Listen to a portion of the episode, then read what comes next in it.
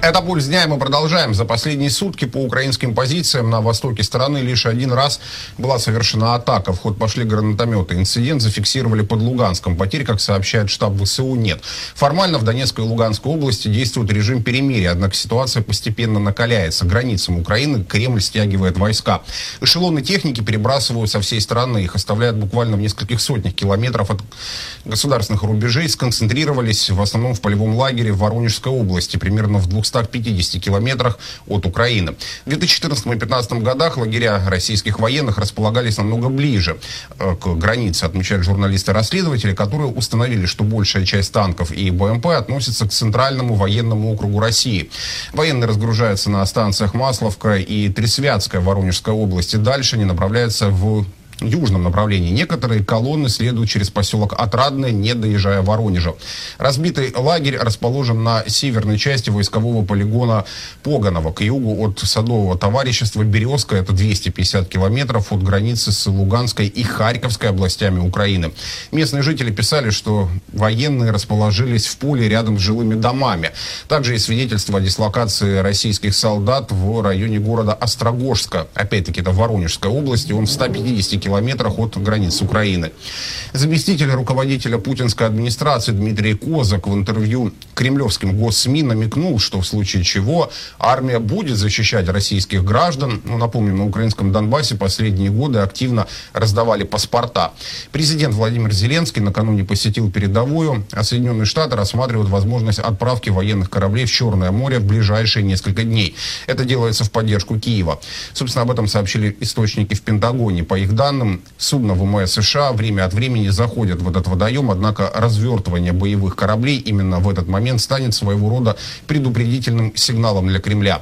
Представитель Пентагона также сообщил, что ВМС США продолжают полеты разведывательных самолетов в международном воздушном пространстве над Черным морем для наблюдения за деятельностью ВМФ России и передвижениями российских войск в аннексированном Крыму. Хотя Соединенные Штаты официально не рассматривают скопление этих войск у украинской границы как подготовку к наступлению Собеседник из Пентагона уточнил, ну, дальше цитата, «Если что-то изменится, мы будем готовы отреагировать». К разговору подключается субкор украинского агентства «Униан» Роман Цымбалюк. Рома, здравствуй. И вот первый вопрос. Все эти происходящие события больше напоминают попытку запугивания, либо подготовка к большой войне правда началась? А, ну, ты знаешь, время идет, как бы, страсти понемножечку начинают совпадать. И я так понимаю, если Путин пытался шугануть Украину и Байдена э, в связи с э, э, последними его выступлениями лично в адрес Владимира Путина, то это, очевидно, не удалось. Во-первых, украинская армия готова себя защищать, это не 2014 год, хотя и тогда э, украинские военные, да, ценой э, жертв и крови отстояли большую часть страны. При э, уровне амбиций Путина в 2014 году от Харькова до Одессы они отгрызли Крым и э, часть Луганской и Донецкой области. Поэтому в данном случае я это рассматриваю как демонстрацию силы, демонстрация, наглядная демонстрация слов Сергея Лаврова о том, что Россия имеет в соседних странах, цитирую, законные интересы. По-моему, что-то подобное говорили в фашистской Германии. И вот решили, как говорится, повторить. И, э, наверное, если мы э, говорим о ситуации на Земле, то э, все-таки очевидно в России здравый смысл начинает немножечко превалировать, при том, что очень сильно этому всему процессу помогли Соединенные Штаты и контакты американских должностных лиц с украинскими. То есть от президента и вниз по вертикали не так, от президентов Украины и Соединенных Штатов э, вниз по вертикали. самое главное, ключевые э, заявления, они касались как раз вопросов обороны. Потому что если вспомним заявление министра обороны э, Соединенных Штатов, он сказал, что они окажут любую поддержку и тем самым, если переводя дипломатически на, на на русский, сказали, что дядя Вова лучше не надо, потому что э, таких хитрых, как ты, мы давно раскусили. И разорвать Украину э, дальше тебе никто не позволит. А Ром, ты подробно рассказал о том, как происходят, э, как еще раньше говорили, внешнеполитические сношения между Киевом и Вашингтоном. А вот как ты оцениваешь реакцию Евросоюза на все эти события? В частности, Ангела Меркель также делала публичные заявления. А, ну, скажем так, на словах и Франция, и Германия, наши партнеры по нормандскому формату, естественно, они всецело разделяют принцип территориальной целостности и независимости украинского государства, но за счет того, что у европейских стран намного больше торговых и экономических интересов с Российской Федерацией, у них позиция намного более а, аккуратная. Вот э, в последние, последние дни мы видели на релизе о том, что Путин разговаривал с Меркель, Путин жаловался на плохую Украину, которая якобы должна напасть на Донбасс, э, на украинскую часть, оккупированную часть Донбасса.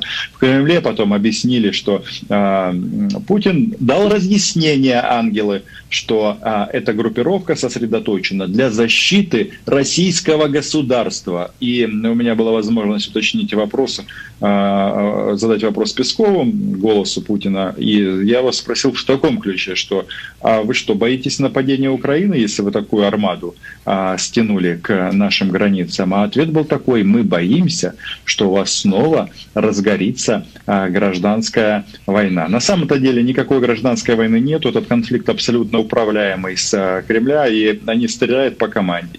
Я просто хочу напомнить, может быть, в Америке за этим не так внимательно следят, но вот перед вот этим вот а, всплеском, когда Украина вернулась на а, газетные полосы по всему миру, в первую очередь в Америке, что происходило? А, русские планомерно в течение а, этого и прошлого месяца а, проводили провокации и убивали украинских военных. Большинство военнослужащих погибло от снайперского огня. Теперь, внимание, вопрос. А, он, конечно, а, его можно было бы в дурдоме задать, где будут лечить российское военное руководство. Извините за такое.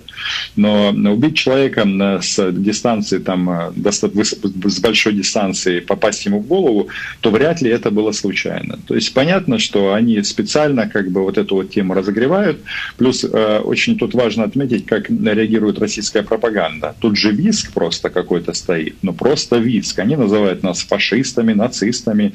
Но есть одно интересное замечание, которое, наверное, будет тоже интересно американской публике в том плане, что российская пропаганда разгоняет тезис такой вот последние годы о том, что якобы Соединенные Штаты управляют, то есть осуществляют внешнее управление Украиной. И тут э, куратор от Кремля оккупированного Донбасса Дмитрий Николаевич Козак говорит, да нет, они абсолютно самостоятельные в вопросах войны и мира. Так что э, вот такой вот расклад, но еще раз, э, европейцы в данном случае, они будут все равно ориентированы на позицию главной э, и самой мощной страны в НАТО, в Соединенных Штатах, где вы, к счастью для вас, сейчас находитесь. Рома, э, могут ли в случае эскалации ситуации для Кремля наступить непреодолимые последствия? Те самые жесткие санкции, о которых часто говорят, но пока в действие не вводили.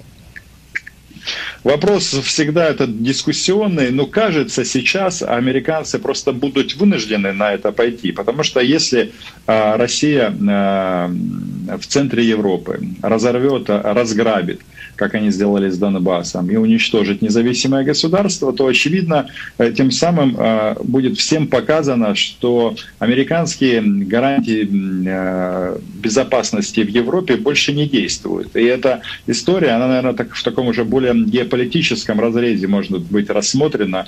То есть даже те же китайские наши друзья, и ваши тоже, они подумают, ну, если Путин с ВВП в мировом там в районе 2 2% а, позволяет себе такие вещи, то у нас денег в десятки раз больше, то, значит, Акела, ну, то есть Соединенные Штаты, промахнулись. Поэтому, мне кажется, вот в данном случае американцы как раз и продемонстрировали в том числе во время контактов по линии США и Россия, что, друзья, рыпнитесь на Украину, будет два э, параллельных процесса. Это а, всесторонняя военная поддержка Украины, поставки самого последнего летального вооружения для того, чтобы военные Украины могли а, проще справляться с поставленными задачами. И второй момент, очевидно, это как раз который касается санкций. Что это может быть? Ну, всегда мы любим поразмышлять на тему отключения Свифта. А, мне, например, больше нравится а, другое. Это называется эмбарго на углеводороды. А, потому что иногда вот производители нефти жалуются, что цены как бы нестабильны, немножко они падают, там еще там что-то. Ну, хотя сейчас цена норма, как кажется, для всех. Но тем не менее, если исключить такого прекрасного игрока, э, все производители нефти э, и во многом союзники Соединенных Штатов будут просто счастливы. И, э, наверное, из третьих вот таких вот моментов, то, что действительно может как бы поколебать российскую вот эту вот монополию в этом процессе, это арест счетов и средств российских олигархов, которые выведены на Запад. И, насколько я понимаю, сейчас ни для кого не секрет, где эти деньги, сколько это денег. Ну, многие называют сумму в один триллион долларов.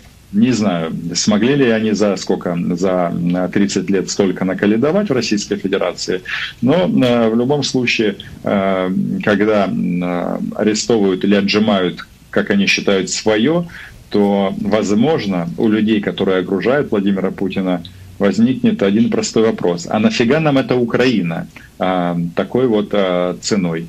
А, но пойдут ли они на этот шаг или нет, тут, а, наверное, все-таки вам видней. Белый дом к вам ближе. Ром, спасибо. О войне, мире, а также больших деньгах и санкциях мы говорили с субкором украинского агентства «Униан» Романом Цымбалюком. Руки-ножницы в Италии отменили цензуру в кино. Подробности в четвертой части «Пульса дня».